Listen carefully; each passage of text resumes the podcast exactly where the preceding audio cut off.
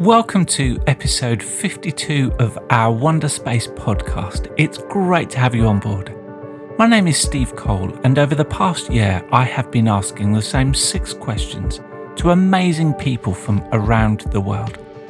The questions orbit around wonder and hopefulness, and the setting for each journey is a shared window on the space station from where we see everything from a different perspective.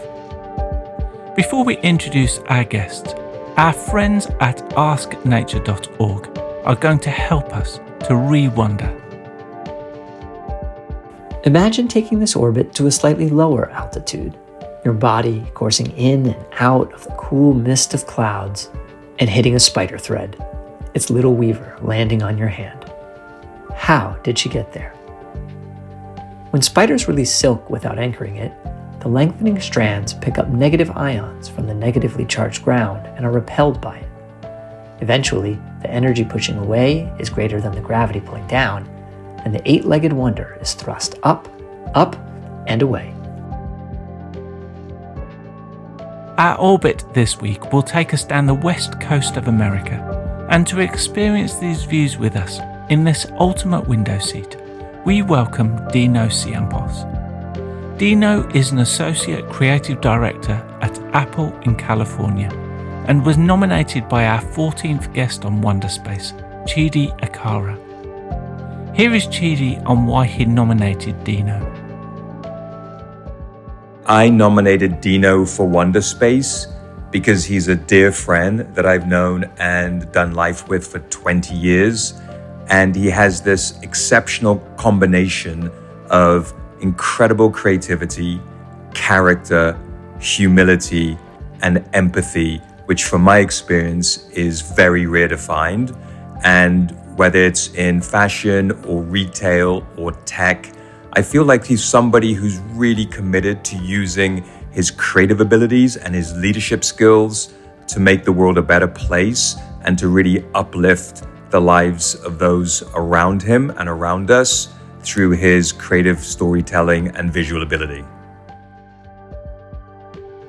With a panoramic view of Earth, I start by asking Dino if we could do a fly past on any part of the world that is significant to you, which place, city, or country would it be and why? I um, grew up in a fairly uh, large Greek family, and my my parents are both Greek. My father was born in Greece, and when we were little, he decided to um, to to buy a house in Greece for us to go back and forth. So when we were done with our school year here in the states, we would spend the two or three months of the summer in in Greece, and um, his hope was that we would connect with the culture in a way that was more authentic to the way that he wanted us to to to see his history or the family, the extended family. And, and it worked. In retrospect and looking back it was it was a, a great time. We had the house for about 20 years so i spent most of my formative years there as a youngster building forts with bamboos up in the mountains um, obviously swimming to the beach. Our house was pretty close. We was walking distance. So we we had large groups of friends that were from Athens, from around the world, from Australia, everyone who was visiting Greece in the summertime. So it was it really felt very very worldly, and uh, it, it's a place that I I go to when I, I feel like I I need to re- reconnect, whether it be with memories or obviously with photos or stories between my my siblings or my parents. Um, it was just a really fond fond time, and um, it, it's a it, it gives me a sense of calm, and I, I think. Uh, uh, reconnection to uh, to to my roots. Dino, give us a glimpse into your life story so far, with an emphasis on what you are doing currently. Born and raised in the south suburbs of Chicago, and uh, was uh, at a young age very interested in uh, in music and, and in the arts. That was my uh, my escape, my go to I wasn't that particularly great of a student, but once I was kind of introduced to, to, to music and, and the arts, I my, my world, uh, if you will, opened up, and I was able to kind of, I think, connect better with with others, with other like students who were interested in arts and music, and I felt my own kind of connection to to to the world outside of my immediate family. And um, I had really wonderful teachers that, at a young age, really saw something in me that gave me the confidence that I needed. I wasn't that confident as a child, and it was just a way to, um, or they gave me a way to to see the the value in myself and what I was able to to, to do within my talent, I guess you could say. Uh, I went to art school in uh, in downtown Chicago, and um, there my interest kind of bloomed. I was in many bands, playing many different instruments. Uh, I worked at the Muse- Museum of Contemporary Art in Chicago as well, while um, uh, while still playing music on the side. That kind of led me into kind of the installation and multimedia um, area. Um, I, I, got a job working for Barney's New York in Chicago, um, hired full time to do uh, uh, installations and window displays for them. And it really got me into the fashion industry, if you will.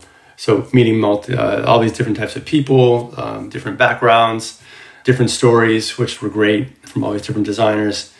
And, and through Barney's, I, I, was then able to move uh, to New York. There was a job opening there, and I was able to kind of like segue through um, and, and, met some wonderful people over the years in New York.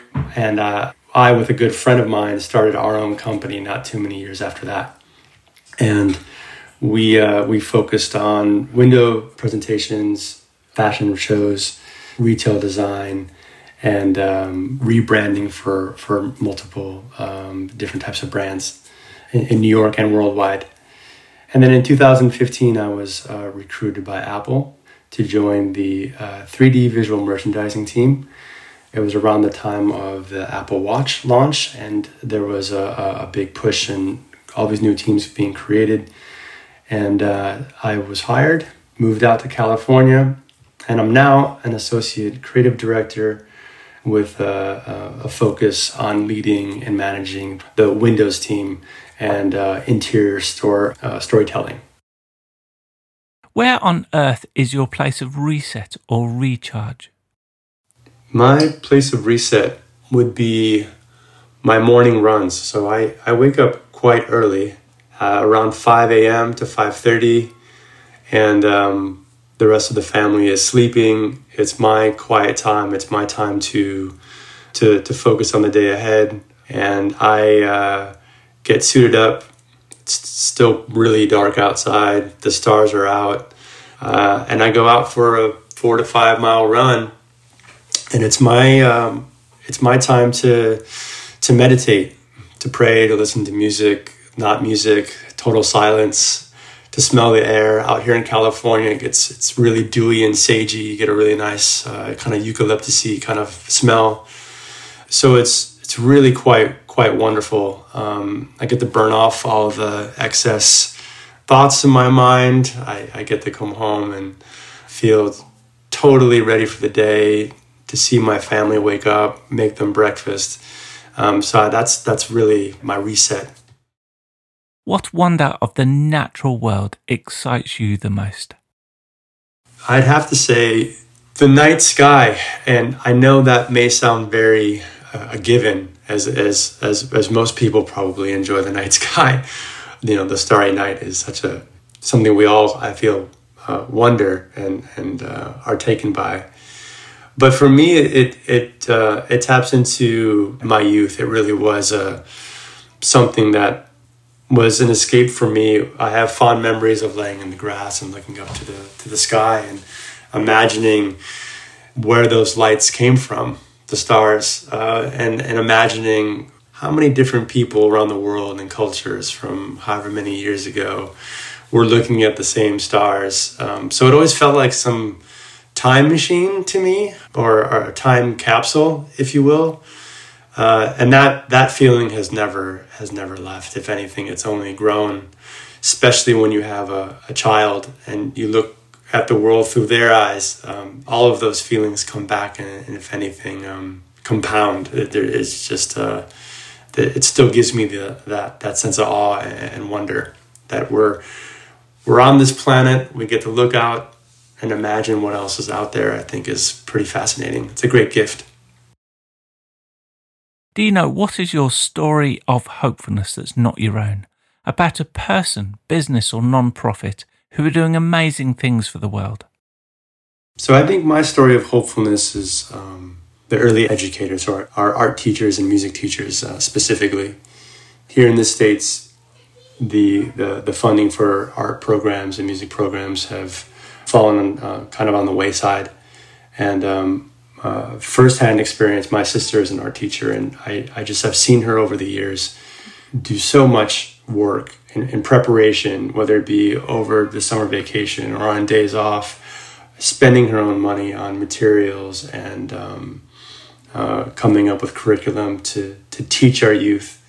And it, it's super, super important that we we find ways to to fund and support uh, the arts for, for young people and music funding as well.